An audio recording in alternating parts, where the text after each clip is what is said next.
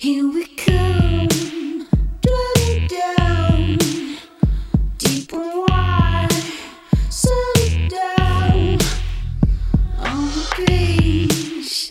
Get the sound coming down. All right, we are back. We've got about 11 or 12 minutes left, so let's let's do mostly some health-related stuff.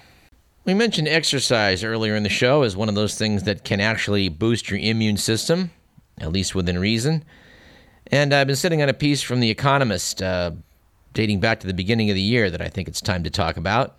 To quote, one sure giveaway of quack medicine is the claim that a product can treat any ailment. There are, sadly, no panaceas, but some things come close, and exercise is one of them. As doctors never tire reminding people, Exercise protects against a host of illnesses, from heart attacks and dementia to diabetes and infection. How it does, however, has remained surprisingly mysterious. But a paper published in Nature by Beth Levine of the University of Texas may shed some light on the matter. Dr. Levine and her team were testing a theory that exercise works, at least in part, by promoting autophagy, the process is derived from the Greek for self eating. It's a mechanism by which surplus, worn out, or malformed proteins and other cellular components get broken up for scrap and recycled inside the body. They were able to, in this study, label cell components that were busy recycling so that they could be they would be viewed because they were actually glowing green. And they found that after exercise, these components increased, meaning that the cells were busy. Well, the factories were just sort of jacked up, busy recycling components. Now, this ability to recycle our components actively is something that we share with all multicelled organisms. And in past decades, scientists have realized that, uh, well, this autophagy has been shown to be involved in things as diverse as fighting bacterial infections and slowing the onset of neurological conditions like Alzheimer's disease.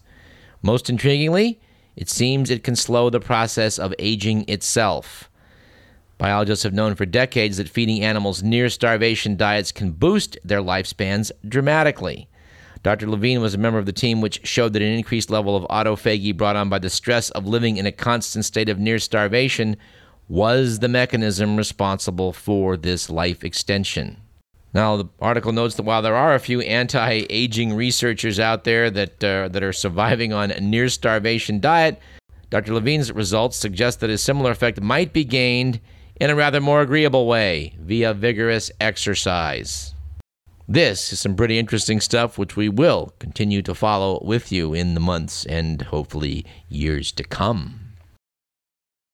We have some interesting research done at the Lawrence Berkeley National Laboratory, which is worthy of note. ScienceNews.org notes that uh, researchers tested the reasoning skills of volunteers while exposing them to different levels of carbon dioxide.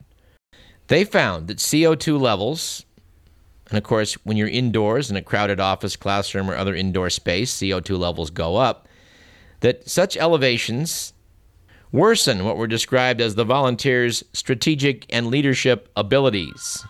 Epidemiologist Mark Mendell was quoted as saying, It was so astonishing that it was almost hard to believe.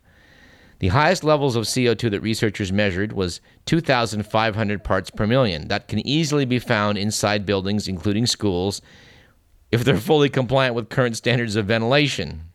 The highest levels of CO2 that researchers measured was 2,500 parts per million. That can easily be found in buildings, including schools, that are fully compliant with current standards for ventilation. Surprisingly, even 1,000 parts per million of CO2, a level that used to be considered a benchmark for good ventilation, caused a significant dip in performance. Now, if you're keeping track, outdoor concentrations are less than 400 parts per million, which is part of the whole global warming controversy. Researchers have long assumed that uh, moderately elevated CO2 levels had no effect on people's health or performance. Which is why, said Mark Mendell, these findings are so startling they suggest that efforts to make buildings more energy efficient shouldn't lock in the biggest source of indoor CO2, human exhalations. Now, we should do a little bit about medical pot here since we were talking about it in the last segment. Been sitting on a piece by Peter Hecht since last July 12th in the Bee, which I think I will quote from. Mr. Hecht. University of California medical researchers slipped an ingredient in chili pepper beneath the skin of marijuana smokers to see if pot could relieve acute pain. It could at certain doses. They monitored patients with AIDS and HIV as they toked on joints or placebos to determine whether marijuana could quell agonizing pain from nerve damage. It provided relief. They also tested a quote volcano vaporizer unquote to see whether inhaling smokeless pot delivered healthier low tar cannabis. It did. Peter Hecht notes that over a dozen years, California's historic experiment in medical marijuana research brought new substance to the debate on marijuana's place in medicine. State-funded studies costing 8.7 million found pot may offer broad benefits for pain from nerve damage, from injuries, HIV, strokes, and other conditions. Unfortunately, California's Center for Medicinal Cannabis Research ran out of money last summer.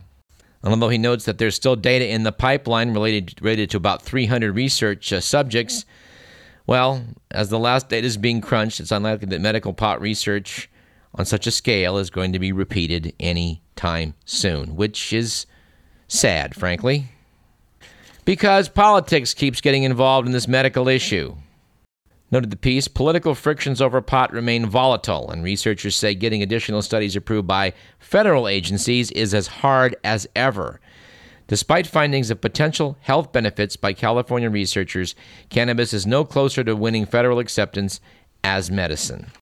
Also, sounding off on this topic in the Bee was a viewpoint presented by Peter Armentano, described as the deputy director of NORML, the National Association for the Reform of Marijuana Laws.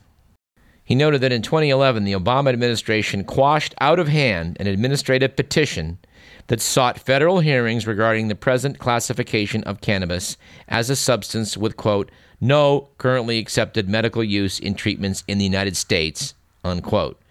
In its rejection, the administration alleged, quote, the drug's chemistry is not known and reproducible.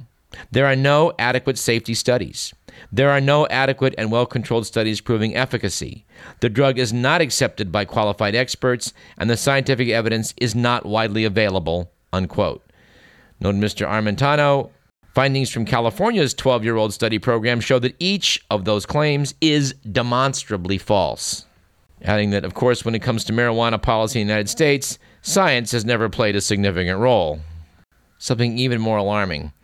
A 2011 White House report affirms that there are only 14 researchers in, in, the United States who possess the legal permission to even conduct research assessing the effects of inhaled cannabis in human subjects.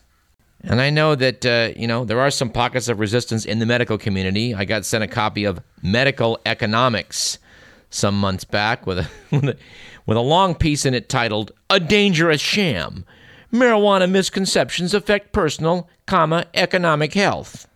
In this piece, a uh, constipated looking doctor from Greeley, Colorado, describes how my nephew John started smoking marijuana with his friends at age 12.